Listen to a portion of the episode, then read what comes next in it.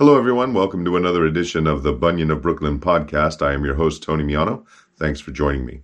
Of course, during this uh, podcast series, we are reading from Pastor Ichabod Spencer's wonderful classic work, A Pastor's Sketches Conversations with Anxious Souls Concerning the Way of Salvation. This book is available wherever uh, books are sold Amazon, Christian books, and the like.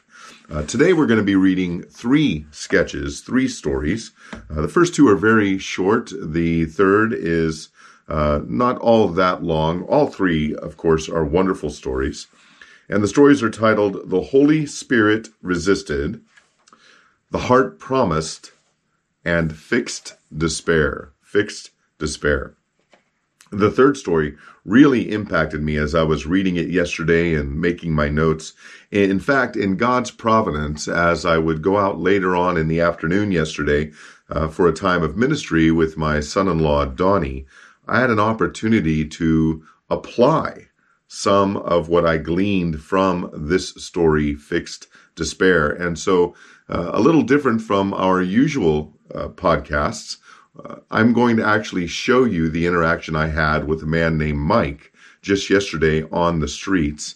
And uh, I think you're going to enjoy that. I'm really hoping that it encourages you. All right, so let's get started. We're going to begin reading uh, our first story today The Holy Spirit Resisted. As I was riding through a village in which I was almost a stranger, I saw a number of young people entering a schoolhouse. The clergyman of the place was standing by the door. He beckoned to me to stop. He told me he had appointed a meeting for inquiry and was surprised to find so many assembling. He wished me to go in and have some conversation with those who were there. I asked to be excused as I was on my way to fulfill an engagement where I must be punctually at the time. He would not excuse me. I must stop, if it were only for five minutes. He conducted me into a room where uh, were 15 young women. Say something, said he, to every one of them. I did, though I was not in the room 10 minutes. At the same time, he was conversing with some young men in another apartment. As I passed from one to another in this rapid conversation, I came to a young lady about 20 years of age, whose countenance indicated great agitation of feeling. Said I, Do you feel that you are a sinner, unreconciled to God? Yes, I do. I am a lost sinner. Can you save yourself? None but Christ can save me. Why then don't you come to him? He is willing to save you. He loves to save sinners like you. Indeed, I do not know. My heart is hard and wicked, and I am afraid I never shall be saved. She burst into tears, which she had seemed anxious and suppress, uh, and buried her face in her handkerchief. How long have you been in such deep trouble of mind? For three weeks, said she, sobbing aloud. Then for three weeks you have done nothing but resist the Holy Spirit. I left her and passed to the next individual. In a few minutes, I left the room and went on my way. I'm going to pause here for, for just a moment. Um, he only had about 10 minutes to say something important to 15 young women.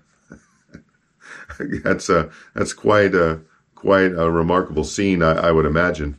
But there's something to glean from this. You know, there are times when we are engaged in conversations with people. Uh, maybe it's a coworker, maybe it's um, someone at a grocery store, someone in uh, maybe the person who's uh, uh, working the check stand, uh, maybe the postal worker behind the counter, uh, maybe it's a stranger on the street, maybe you, just have but a few moments with someone. Well, it's important. Uh, it's important to impart truth to that person, uh, even if you don't have much time. Uh, if something prevents you from proclaiming the entirety of the gospel to someone, don't say nothing at all. Don't miss the opportunity. Don't say to yourself, well, I can't communicate the whole gospel, so I'm not going to say anything to this person. No, no. Impart whatever truth you can. Uh, even if it's just saying something to them like, look, I, I want you to ponder this today. The Word of God says that uh, Jesus is the way and the truth and the life. No one comes to the Father but through Him. Uh, or maybe say something like, hey, Do you realize the Bible says all have sinned and fall short of the glory of God? Or, or maybe, uh, my friend, the Bible says the wages of sin is death. What we earn for our sin is death, but the free gift of God is eternal life in Christ Jesus our Lord. Or maybe, uh, you know, the Bible says it's by grace we're saved through faith. Did you know that? The Bible says it's by grace we're saved through faith and that not of ourselves. It's a gift from God, not as a result of works, my friends, so that no one may boast. Maybe you only have time to quote a verse of scripture. Maybe you only have enough time to say, uh, you know, God has made a way for you to be forgiven of your sins. Do you, do you know what that is? So don't miss opportunities to impart truth because you don't think you'll have the time to impart the whole truth to a person. You're, you're scattering seed, right? And maybe others will scatter uh, after you come. Maybe someone will come and water the seed that you scattered, and uh, maybe that's fallen on good soil. So, uh, when in doubt, say something. If you doubt you have enough time, don't pass on that opportunity. Don't pass on that person in front of you. Say something that might impact them for eternity. All right. Back to Pastor Spencer. He said, I left her and passed to the next individual. In, in a few minutes, I left the room and went on my way. The next week, as I was riding in a carriage alone, a few miles from the same village, I saw before me a young gentleman and a young lady in a carriage riding in an opposite direction, and I was just meeting them. She appeared to be trying to induce him to stop, and he did not seem to understand what she wanted. She finally took hold of the reins herself, stopped the horse, and motioning to me, I, I reined up also, and we sat in our carriages, face to face and close together. That was true. That was true, sir, she said. What was true? said I, for I did not know who she was, though I recognized her face as one that I had seen. What you told me at the inquiry meeting that morning, that I had done nothing for three weeks but resist the Holy Spirit. That expression pierced my very heart. I did not believe it. I thought I was yielding to the Holy Spirit because I was anxious and had begun to seek the Lord and I thought you was most cruel to speak to me so. I did not believe you, but I could not get the idea out of my mind. It clung to me night and day. For three weeks you have done nothing but resist the Holy Spirit. That expression opened my eyes, and I could not let you pass pass us here without stopping to tell you how much I thank you for it. She said this very rapidly, her eyes swimming with tears and her countenance beaming with joy. Her whole heart seemed to be embarked on what she was saying. By this time I was I fully recognized her and, and recollected my former hurried interview with her. For a few minutes I conversed with her as we sat in our carriages. She hoped that God had given her a new heart. She was at peace, not only, but full of joy. Oh, I am happy, said she. I am so happy. You opened my eyes. You told me the truth. I thought you was a cruel man. I wanted you to explain yourself, but you would not stop to hear me. As I reflected on what you said, I hated you with all my heart.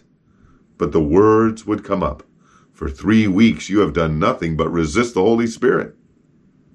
It seems to me now that if you had said anything else or made any explanation as I wanted you to, I should not have been led to Christ. I can never thank you enough for the words which showed me my very heart. I have not seen her since. I learned that a few weeks afterwards she made a public profession of religion. Her pastor told me that he esteemed her highly as one of the most intelligent and accomplished of his flock. She belonged to a very excellent family. She possessed a discriminating mind and did she err in thinking that for three weeks she had done nothing but resist the Holy Spirit? And that's that's it. That's the that's the extent of that first story. The Holy Spirit resisted. And again, what I what I gleaned from this and what I want to encourage you with is that it's important to impart hard truths, but with compassion. we have to say hard things to people. If, if we see error in what they're believing, we have to call them on the error. If uh, they are saying something that is contrary to word to the word of God, we have to call them on that. If we if we see sin in someone's life, we have to call it sin. And sometimes we have to be blunt about it because we want them to understand.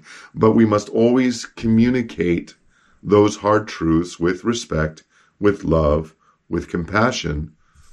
And I think many Christians hesitate to do that because they're afraid of the response. They're afraid that they might offend. They're afraid that they might damage relationship.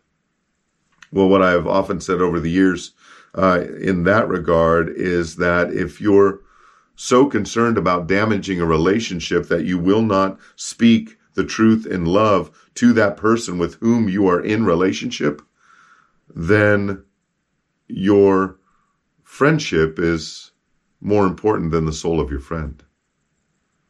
You're actually being selfish. You don't want to damage the relationship because of what it will do to you. You're more concerned about the impact the loss of relationship will have on you than what the spiritual impact of telling your lost friend or loved one might be on them. You are more concerned about keeping the friendship than about where your friend will spend eternity. Repent of that. Repent of that. Don't shy away from telling people hard things. Do it lovingly, do it kindly. Show great compassion when you're doing it, but don't hesitate to tell people the truth and don't worry about the response. All right, our second story is The Heart Promised. The Heart Promised. One of the most perplexing and to me distressing instances of continued and ineffectual seriousness that I have ever known was that of a young woman who seemed to me to be as near perfection as any person that I have ever known. She was about 20 years old, of good mind and more than ordinary intelligence. Everybody that knew her loved her. She had been religiously educated and was a, of a very sober and thoughtful disposition, though uniformly cheerful. She became interested on the subject of religion and attended the meeting for religious inquiry week after week. In personal conversation with her at her house, I aimed repeatedly to remove all her difficulties of mind and explain to her the way of salvation. She appeared to understand and believe all that was said to her. Her convictions of sin seemed to be clear and deep. That she could be justified only through faith in Christ, she had no doubt. Of his power and readiness to save her. If she would come to him, she had not a doubt. She deeply felt that she needed the aids of the Holy Spirit and seemed to realize with peculiar solemnity that the Holy Spirit was striving with her. Her seriousness continued for weeks and while others around her were led to rejoicing in the Lord, her mind remained without peace or hope. I exercised all my skill to ascertain her hindrances, to show her the state that she was in, and to lead her to Christ. It was all in vain. I had said everything to her that I could think of, which I supposed adapted to her state of mind. I had referred her to numerous passages in the Bible and explained them to her most carefully. She had no objections to make. She heard all I said to her with apparent docility and manifest thankfulness, and yet she said she was as far from the kingdom of heaven as ever. Her heart was unmoved and at enmity against God. Just at this period, I accidentally met her one morning in the street. I was sorry to meet her, for I thought I must say something to her. I had said all, and I knew not what to say. Offering her my hand, I asked, Sarah, have you given your heart to God? No, sir, she said tremulously. Don't you think you ought to? I know I ought to. Do you mean to do so? Yes, sir, I do. Don't you think you ought to do it today? Yes, I do. Then will you? Yes, I will, she said emphatically. Goodbye, said I, and instantly left her. A day or two afterwards, I saw her, and she had wanted very much to see me. She wanted to tell me how she felt and how she had been affected. She said that she had never felt so before, that her mind was at rest, that she now loved God, that his character and law appeared to her most excellent, worthy of all administration and love, that she could now trust in the blood of Christ, and wondered she had never done it before. She partly hoped, though she scarcely dared to hope, that her heart was renewed by the Holy Spirit. But, said she, after I made you that promise, I would have given all the world if I had not made it. I hunted, hunted after you to take back my promise, but I could not find you. The thought of it haunted me. It distressed me beyond measure. I wondered at myself for being so rash as to make it, but I dared not break it. I had a dreadful struggle with myself to give up all into the hands of God, but I am glad of it now. Then you think, said I, that you have done something very acceptable to him? Oh, no, not I. I have done nothing. But I hope God has done something for me. All I could do was to tell him I could do nothing and pray him to help me. She united with the church and yet honors her profession. So there's a little more here in the story, but I want to I want to pause here for a second. He uh, Spencer was very wise in what he asked. Then you think, said I, that you have done something very acceptable to him? He was checking, checking to see in whom or in what she was ultimately putting her trust. And I have opportunity to do this almost every day when I'm out on the streets. Most of the people I talk to on the streets would profess to some uh, some religion, usually Christian, Christianity, most people I talk to would say that they either grew up in the church or that they're Christians or that they believe in Jesus. And then I'll often ask the question, uh, if you were die today, if you were to die today, and I always add the parenthetical, that's certainly not what I want for you, but if you were to die today and you were standing before God and God asked you, why, why should he allow you into his kingdom? What would you say? Some people are quick with their answers. Some people ponder it for some time. Many people say, I don't know. Some people will say, well, you know, I've gone to church all my life. Um, I'm a pretty good person. Uh, I, uh, I give to the church. I help out people when I can. I, I try to be generous. No one's perfect. They always add that caveat, you know, so they don't puff themselves up too much. Nobody's perfect, but you know, I, I'm a pretty good guy. Uh, I'm a good, I'm a good woman. And so, in a sense, Pastor Spencer asked Sarah this question Do you think that you've done something very acceptable to him? Her response. Sarah's response was wonderful. Oh, no, not I. I have done nothing. But I hope God has done something for me. All I can do was to tell him I could do nothing and pray him to help me uh, a wonderful indication in someone's testimony is that they express the reality that there is nothing they could do to save themselves, that there is nothing good about them, there is nothing they could do to commend themselves to God, uh, that there was not some kind of synergistic cooperative effort between God and the person. Hey, God did his part. Jesus died on the cross for me, but I got to be a good person, got to go to church, got to clean up my act, got to get off drugs. And I'm working on all of that. And so I think God's going to accept me. No, no. Uh, as it has been once said, the only thing we bring to salvation is the sin that makes it necessary. So I, I liked what Spencer asked. And of course, I love Sarah's response giving all glory to Christ for her salvation. All right, let's finish up the story. Spencer writes, This is the only case in which I have ever led any person to make such a promise. I doubt the propriety of doing it. I did not really intend it in this instance. I was led into it at the time by the nature of our conversation and the solicitude I felt for one to whom I knew not what to say. The resolutions of an unconverted sinner are one thing, and the operations of the Holy Spirit are quite another. They may coincide indeed, and if such resolutions are made in the spirit of a humble reliance on God, they may be beneficial. I will arise and go to my father, was no improper purpose. But if such resolutions are made in self reliance, they are rash and will seldom be redeemed. Sarah seems to have found herself insufficient for keeping her promise. All I could do was to tell uh, him I could do nothing and pray him to help me, she said.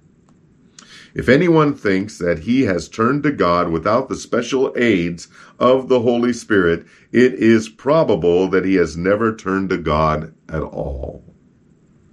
Certainly, he cannot sing. He sent from above. He took me. He drew me out of many waters. He delivered me from my strong enemy.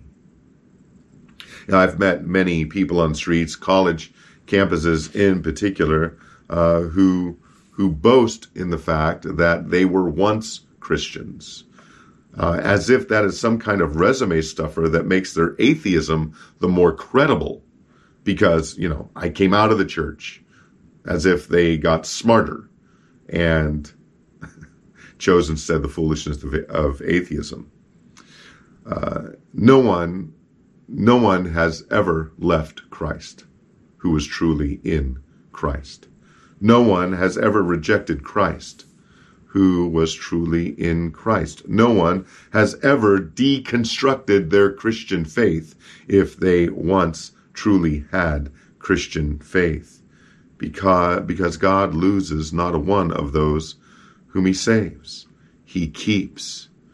Uh, as the Apostle Paul wrote, For I am convinced that neither death, nor life, nor angels, nor principalities, nor things present, nor things to come, nor powers, nor height, nor depth, nor any other created thing shall be able to separate us from the love of God, which is in Christ Jesus our Lord. Nothing can separate the Christian from Christ, including the Christian. The person who says that they were once a Christian but are no longer a Christian was never a Christian. Now, a college student who's taken a semester of philosophy, one of the most dangerous people on the planet, not dangerous to anyone else, but dangerous to themselves, will say, Ah, the no Scotsman fallacy. Uh, the idea of uh, someone declaring, well, you're not really a, a, Scotsman because you don't do this, or you don't do that, or you're not from Scotland. That's a no Scotsman fallacy. Uh, and uh, kids who have a semester of philosophy will, will, like to make that argument. Oh, see, that's the Scotsman philosophy. You're telling me I was never really a Christian. I'm telling you I was a Christian, but uh, but you're saying I wasn't a true Christian. That's the that's the no true Scotsman fallacy. Here's the problem with that. The no true Scotsman fallacy doesn't apply to the assertion that someone who claimed to be a Christian but now is not is not a real Christian. And here's the reason why God has provided a perfect, holy, written standard for who and what a Christian is in His Word. And so I have an objective truth upon which to compare the claims of the person in front of me. So it's not fallacious for me to say to someone who says, Oh, I was once a Christian, but now I'm an atheist. And for me to declare, You were never a Christian. It's not fallacious for me to do that because God has given us a standard in His Word as to how one is saved, as to who will be saved, as to how one is kept saved by God. So if anyone ever cries out to you, "Oh, the no no true Scotsman fallacy! You're telling me I was never a Christian." Simply pointing to the reality that you're not you're not uh, you're not making your assertion that they were never a Christian based on some subjective standard, but the objective, infallible, inerrant standard of God's holy word. Hopefully that's helpful to you. The last of our three stories for this edition of the Bunyan of Brooklyn podcast is titled Fixed Despair. There was in my congregation at one time a woman about 40 years of age who was a subject of wonder to me. She was one of the most intelligent and well educated of the people. She had been brought up from her childhood in the family of a clergyman as his daughter. She was very attentive to the observance of the Sabbath. She was never absent from her seat in the church. As the mother of a family, she had few equals. Everybody respected her, but she was not a member of the church. And whenever I had endeavored to call her attention to the subject of religion, she was so reserved that I could not even conjecture what was her particular state of mind. I was told that she never spoke to anyone in respect to her religious feelings. My ignorance of her views and feelings led me to be in doubt of what to say to her. I felt that I was groping in the dark every time I attempted to converse with her. Sometimes I suspected that she secretly indulged a hope in Christ, though she told me to the contrary. At other times, I suspected that she was relying upon her perfectly moral life for salvation, though she denied this also. I could not persuade her to seek the Lord, nor could I ascertain what was her hindrance. And I was the more surprised at this on account of the profound respect which she appeared to have for religion, and her deep solemnity whenever I spoke to her on the subject. I had hoped that by conversation with her I might get a glimpse of her heart, that the peculiarity of her state of mind would casually become manifest, and thus I should learn what it would be best for me to say to her. But she was too reserved for this. After several trials, I was still in the dark. I did not know what she thought or felt, what it was that kept her from attending to her salvation. I called upon her one day and frankly told her my embarrassment about her. I mentioned her uniform taciturnity, my motive in aiming to overcome it, my supposition that some error kept her from religion, and my inability even to conjecture what it was. I said to her that I had not a doubt there was something locked up in her own mind which she never whispered to me. She seemed very much surprised at this declaration, and I instantly asked her if it was not so. With some reluctance, she confessed that it was.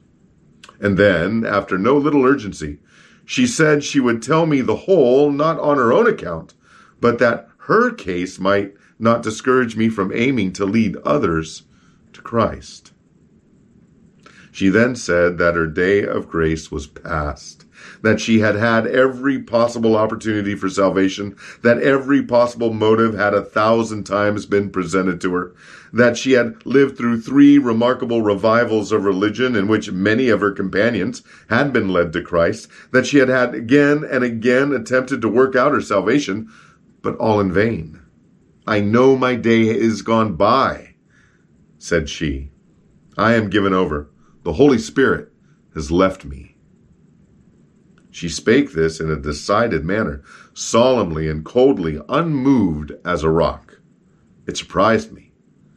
And as I was silently thinking for a moment how I could best remove her error, she went on to say that she had never before now mentioned this for a number of years, that she fully believed in the reality of experimental religion, that she believed all that she had ever heard me preach, except when, once or twice, I had spoken of religious despair, that, as her day of grace was past, she did not wish to have her mind troubled on the subject of religion at all, and asked me to say nothing more to her about it. I inquired how long she had been in this state of mind. She told me she had known for eighteen years that there was no salvation for her. I inquired if she ever prayed. She said she had not prayed in 18 years.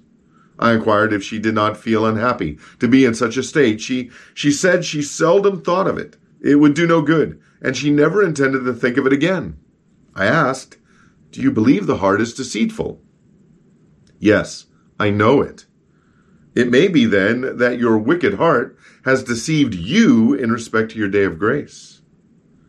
This idea appeared to stagger her for a moment, but she replied, No, I am not deceived. Yes, you are. No, I am not. Nothing can save me now, and I do not wish to have my mind disturbed by any more thought about it. Why do you attend church? Only to set a good example. I believe in religion as firmly as you do and wish my children to be Christians. Do you pray for them? No. prayer for me would not be heard. Madam, said I emphatically, you are in error. I know you are, and I can convince you of it. If you will hear me, lend me your mind and speak frankly to me, and tell me the grounds on which your despair rests, I will convince you that you are entirely deceived. Cannot do it now. It would take too long. You have so long been in this state and have forfeited your error by so many other deceptions that it will take some days to demolish the defenses you have heaved up around you. But I can do it. If your mind will adhere to one thing once proved to you, if when a thing is fixed, your mind will let it stay fixed, and not just have the same doubt after the demonstration that it had before it. I am perfectly certain you may be led to see your error. May I come to see you again about it? I want to pause here for just a second. Spencer emphatically states, but I can do it. He emphatically tells her that he is perfectly certain that he can lead this woman away from her error. Now, where did Spencer's confidence lie? Well, I don't believe it lied in his own theological prowess. I do not believe it uh, it lied in his intellect, in his uh, in his thoughts of his own abilities to change this woman's mind. I believe Spencer wholeheartedly believed and was convinced by, and all of his confidence in was in the power of the truth, the power of God's word.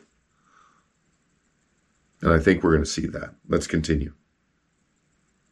Uh, this lady says, I had rather not see you. It will do no good. It will only make me miserable. I did not intend to tell you how I felt.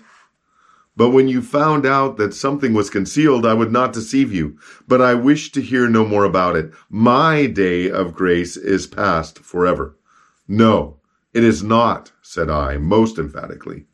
Your deceitful heart has only seized on that idea as an excuse for not coming to repentance. Allow me at least to come and see you. Another moment of pause. Much of what defiant unbelievers, uh, much of their reasons for rejecting Christ are nothing but excuses. Really, they are nothing but excuses. When you are talking to an unbeliever, when you're going back and forth with someone about uh, the reasons they say they do not believe, it's important to understand that much of what they are putting forward are only excuses for their own innate sinful desire not to repent. They don't want God to be the authority that He is in their lives. And so they will come up with all kinds of excuses. They will talk about how they were mistreated as a child in the church. They will talk about how a, pastor lied to them. They will talk about how their, their school teachers seem more convincing. They will, they'll talk about many different things, the, their disappointments in their lives and, and, uh, or, or that, you know what, God hasn't chosen me. And they'll come up with all kinds of uh, different reasons to dodge the reality that they're making excuses for their sin. The lady continues, I had rather not, sir. Madam, you must. I cannot leave you so. I will not. I love you too well to do it. I'm going to pause again. We must love so much, too much, to quit trying to convince people of their state before God, to convince people that the wrath of God abides upon them, to convince people that Jesus is the way and the truth and the life and that no one comes to the Father but through them and to through him rather, and to convince them that they are not beyond salvation. Look, we do not know who the elect are. We have to come to every conversation. We have to engage with every person in front of us as if we know with certainty that they are numbered among the elect. But uh, but we don't have that information. And so because we don't, we, we ought not be the hyper Calvinist who says, well, we shouldn't do any evangelism at all because God has already determined who he will save. No, while it's true that God has determined from eternity past who is numbered among the elect, we need to plead with every person to repent and believe. We need to fight for every single soul because again, we don't know who God has numbered among the elect. And we must love people so much that we're not going to quit when they tell us to. I've heard this too many times to count. Um, uh, as people are driving by, as I'm standing on the corner with the cross, go home, get a job. We don't, nobody wants to hear you. Or when I'm open air preaching outside the farmer's market or uh, at the University of Iowa or some other place. J- just stop. No one wants to hear you. I don't want to hear what you have to say. Often my response is, I love you too much to stop. I love you too much not to be here to warn you about the wrath of God to come and to point you to Christ. I love you too much to give you what you want.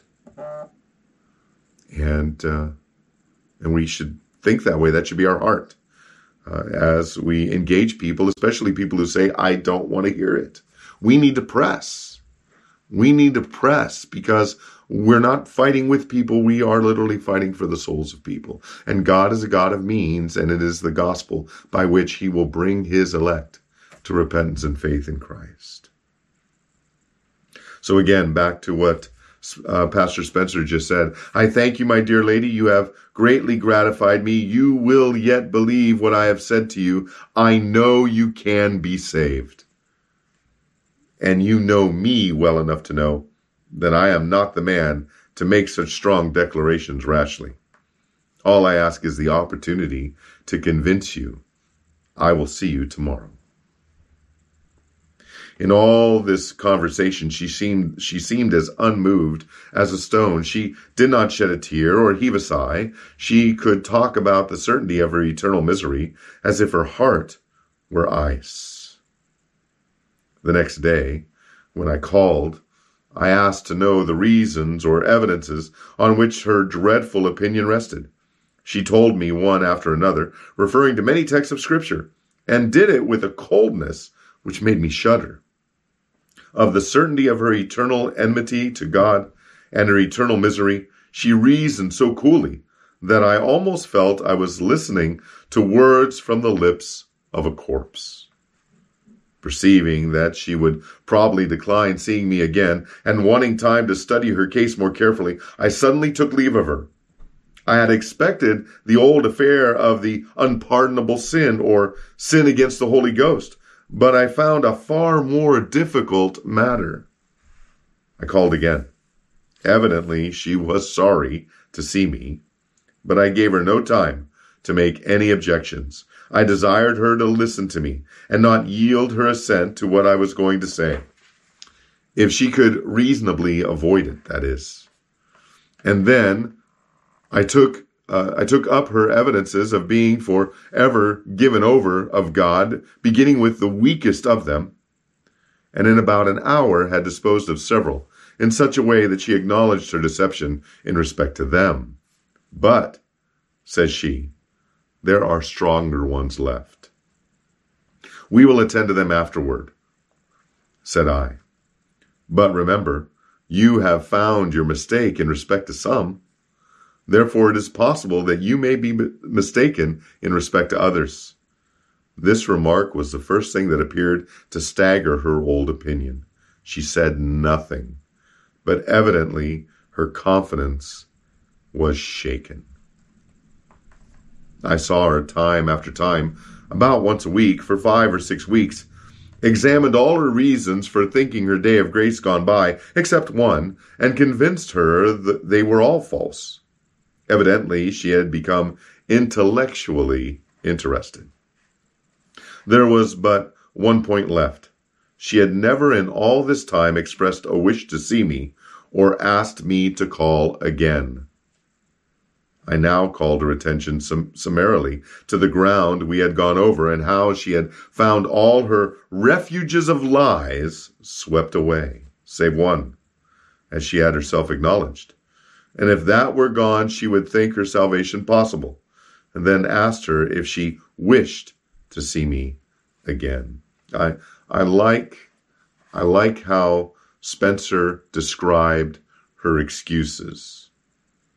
He described them as refuges of lies, refuges of lies. And that's where the unbeliever runs. The unbeliever takes refuge in their own self deception. They take refuge in the lies that they've told themselves, the lies they come to believe, the lies that become their quote unquote truth. Refuges of lies. I think I'm probably going to use that. She replied that her opinion was unchanged, but that she should like to hear what I had to say uh, about this remaining point, which, as she truly said, I had avoided so often. I called the next day. I took up the one point left, this last item which doomed her to despair, and as I examined it, reasoning with her, and asking if she thought me right from step to step as I went on, the intensity of her thought became painful to me. She gazed upon me with unutterable astonishment. Her former cold and stone like appearance was gone. Her bosom heaved with emotion, and her whole frame seemed agitated with a new kind of life. To see the dreadful fixedness of despair melting away from her countenance, and the dawnings of inceptive hope taking its place, was a new and strange thing to me. It looked like putting life into a corpse. As my explanation and argument drew towards the close, she turned pale as death. She almost ceased to breathe. And when I had finished, and in answer to my question, she confessed that she had no reason to believe her day of grace was past. Instantly, she looked as if she had waked up in a new world. Then tears gushed from her eyes in a torrent. She clasped her hands, sprung from her seat, and walked back and forth across the room, exclaiming, I can be saved! I can be saved! I can be saved! She was so entirely overcome that I thought she would faint or her reason give way. I dared not leave her. I said nothing, but remained till she became more composed and took my leave with a silent bow. Uh, again, this is so wonderful here. And we see this over and over again in Spencer's accounts of his interactions with people. When Spencer sees or senses that the Holy Spirit is at work, that conviction is upon a person, that uh, the light of grace is, is being shown on the person and they're recognizing it, he doesn't ruin those moments with his own voice. He stops. And he lets, again, as if he could ever hinder, he can't, but he lets the Holy Spirit do his work. And he doesn't get out of the way. Once he sees the Holy Spirit bringing about conviction for sin and righteousness and judgment, once he sees the Holy Spirit leading someone into all truth, he steps back and he watches. And I would think worships in his heart and his mind. And he has the wisdom and the discernment to wait until an appropriate time to interject something further. He doesn't muddy a beautiful moment. He doesn't de clarify an epiphany, a spiritual epiphany that someone is reaching with his own sentiments, with his own words. He stands back he gets out of the way and he watches the Holy Spirit work. That's a great discipline.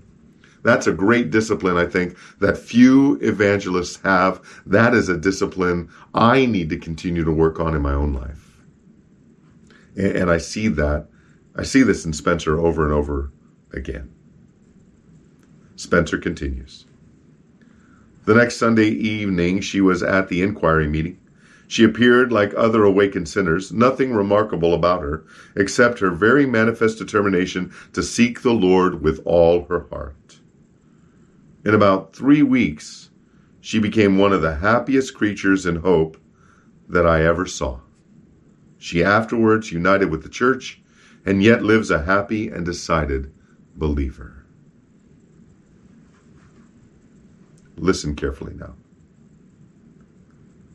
The gospel is addressed to hope, Spencer writes.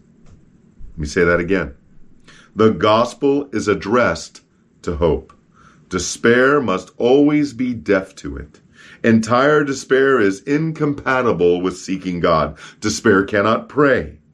The last effort of the devil seems to be to drive sinners to despair. We are saved by hope, says the apostle. Few errors are harmless. None are safe. Truth is never injurious.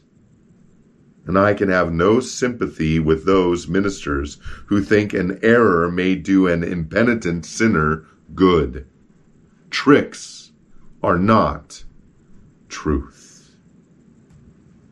I I read these final words. I I circled I circled them in the book. I circled them in the book there at the bottom of the page. Um, I I took a picture of it. I shared this statement with my pastors. It impacted me a great deal. Despair must always be death to hope. Hope and despair cannot inhabit the same place at the same time. And where is hope to be found? It's not to be found in legislation. It's not to be found in education. It's most certainly not to be found in medication. It is only found in reconciliation. The reconciliation of man to God through faith in Jesus Christ. The gospel is addressed to hope and the answer for despair, all despair, despair of any kind, is found in the hope of Christ. It is the antidote, it is the cure, and anything less than hope in Jesus Christ is nothing more than a band aid for mortal wounds. Few errors are harmless, none are safe. Truth is never injurious. And sometimes we have to love the person in front of us enough to speak hard truths, to call sin sin, to call lies believed lies, to call self deception for what it is, to call idolatry for what it is, and call people to repent because we love them and because we have the cure. And that is the gospel of Jesus Christ. I, I read these words yesterday. They brought me to tears for many reasons. And again, I couldn't wait to get on the phone with my pastors to, to talk to them about what I read and to share with them this quote. And it was a wonderful time of fellowship with my pastors.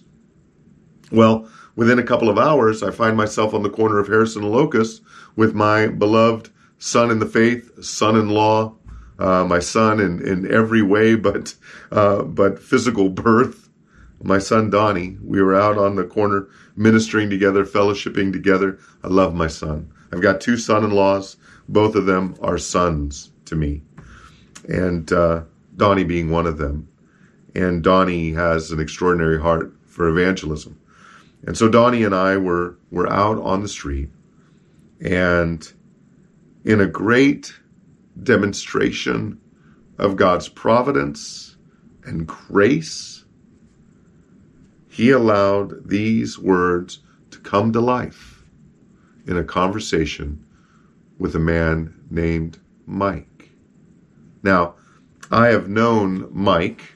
Uh, I don't know Mike really well, uh, but we have spent more time together as of late. But I, I first met Mike several years ago uh, Mike is the father of uh, a son who, as a teenager nine years ago, disappeared and hasn't been seen since.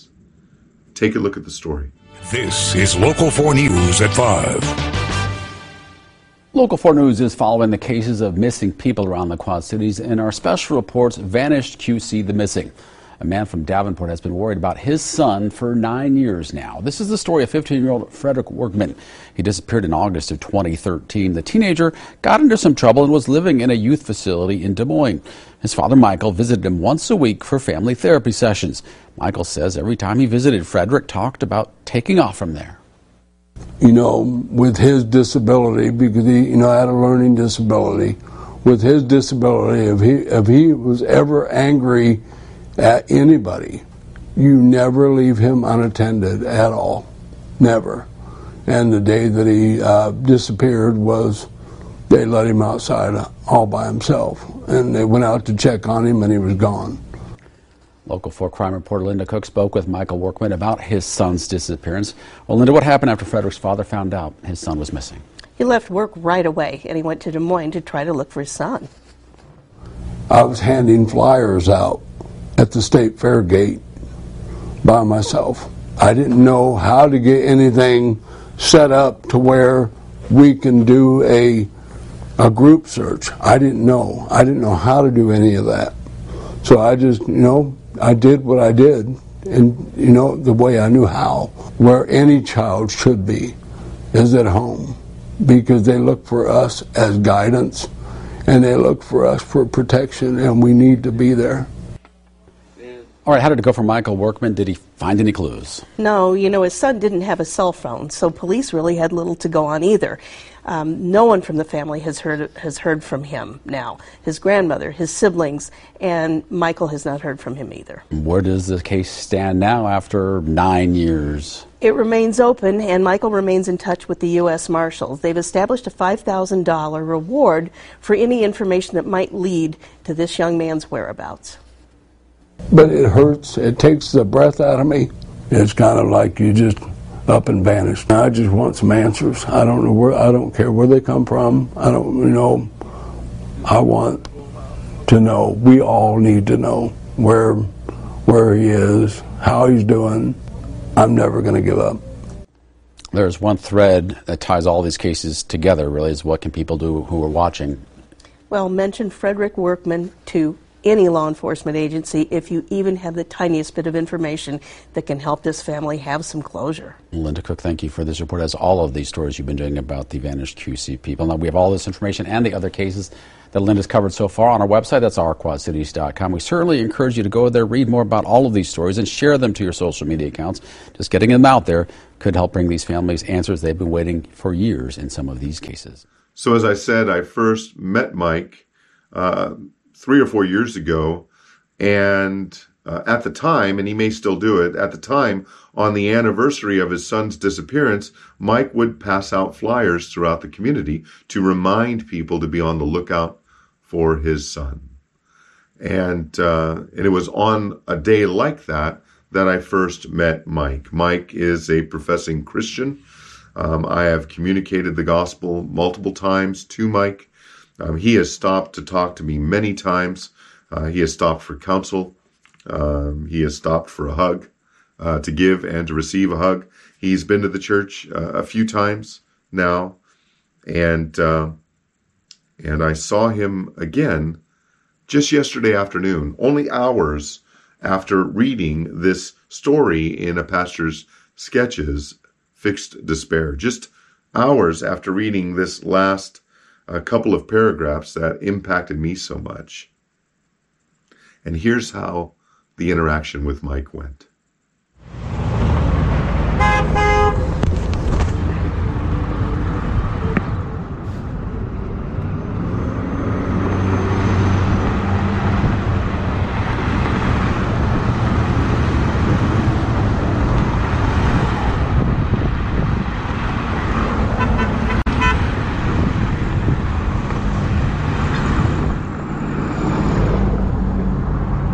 Mike? Is that a new car? Is that a new car? Oh, just, I don't remember seeing you in that one. Hey, where you been, man? We've been missing you. What's that? Oh, well, when you're having a rough time, being around, being around the people of God is where you need to be, man. Okay. I love you, Mike.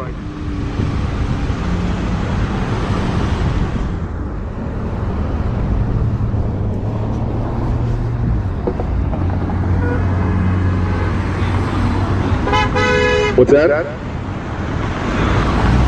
Praise the Lord. Praise the Lord.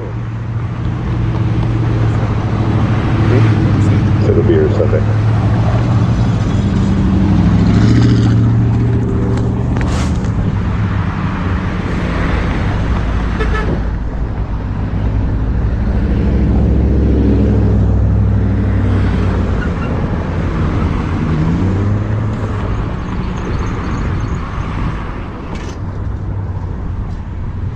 Love you, Mike. I love you, brother. Oh, he's gonna stop.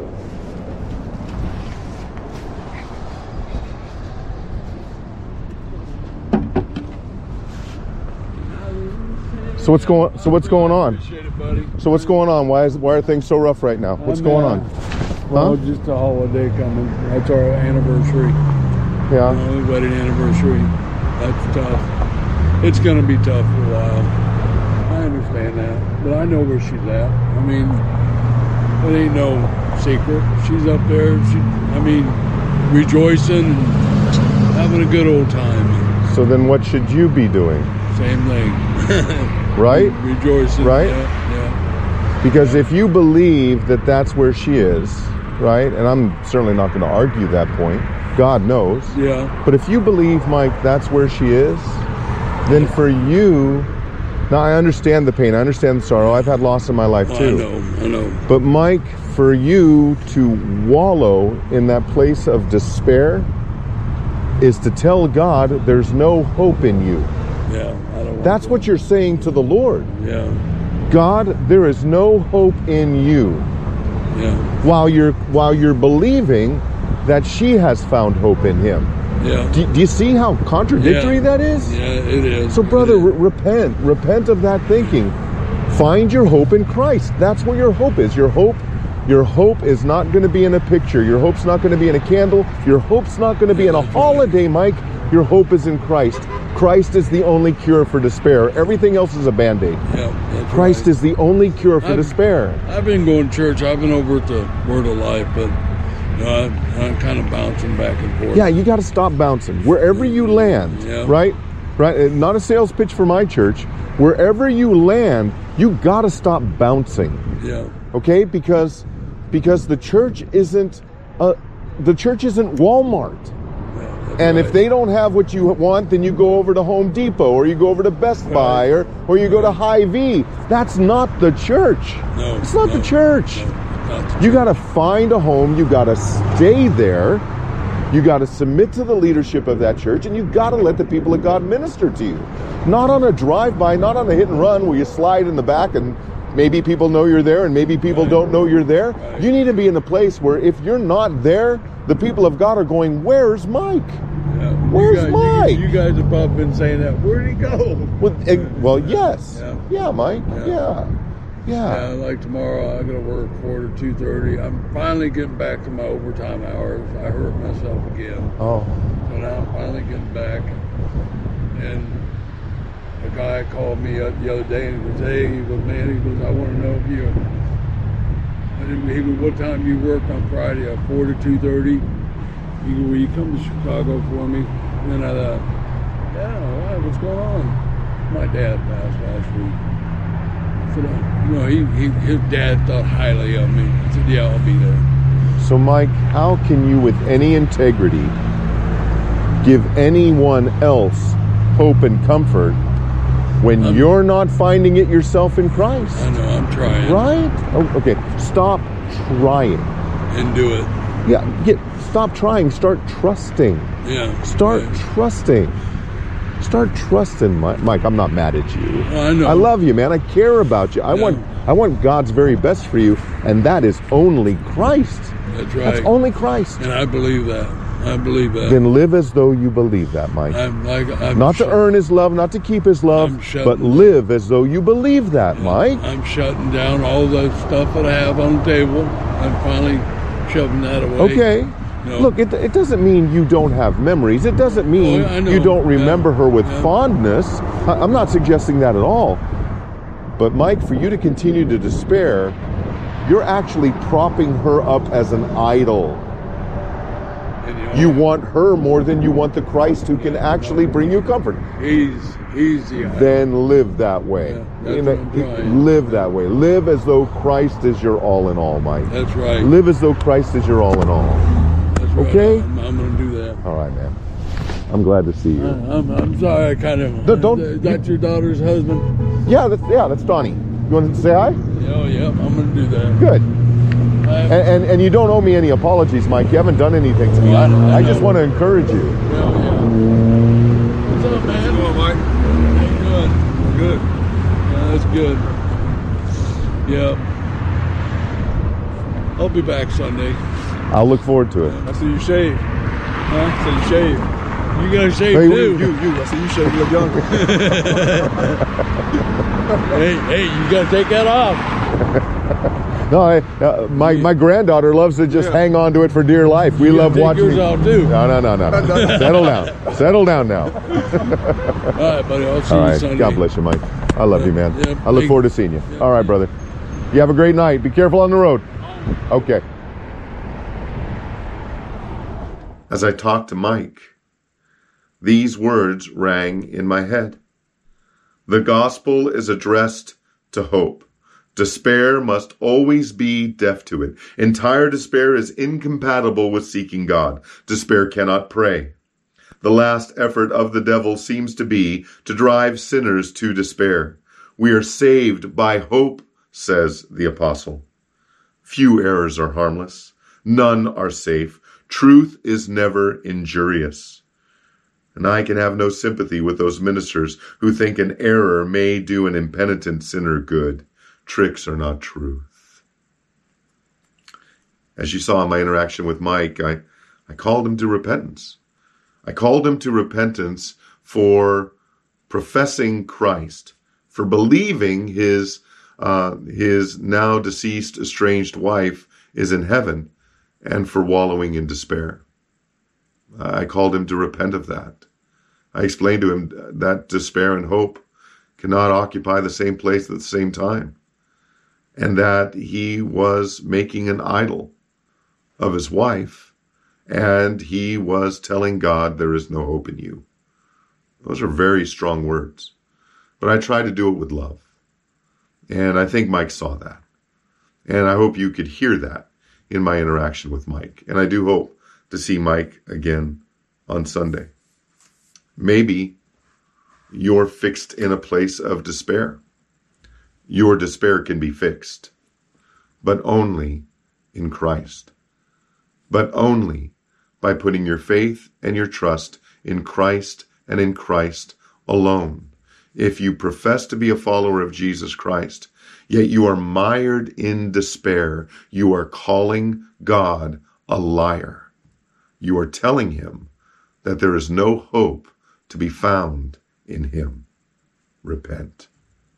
Repent and find your hope in Christ. Well, I want to thank you for joining me for this edition of A Pastor's Sketches. If this has been an encouragement to you, um, if you're watching the video presentation of this episode, I ask that you would leave a comment below in the comment section below. You can email me directly at the lawman, T H E L A W M A N, the lawman 104 at gmail.com. The lawman 104 at gmail.com. Are you dr- struggling with despair? I would like to help you.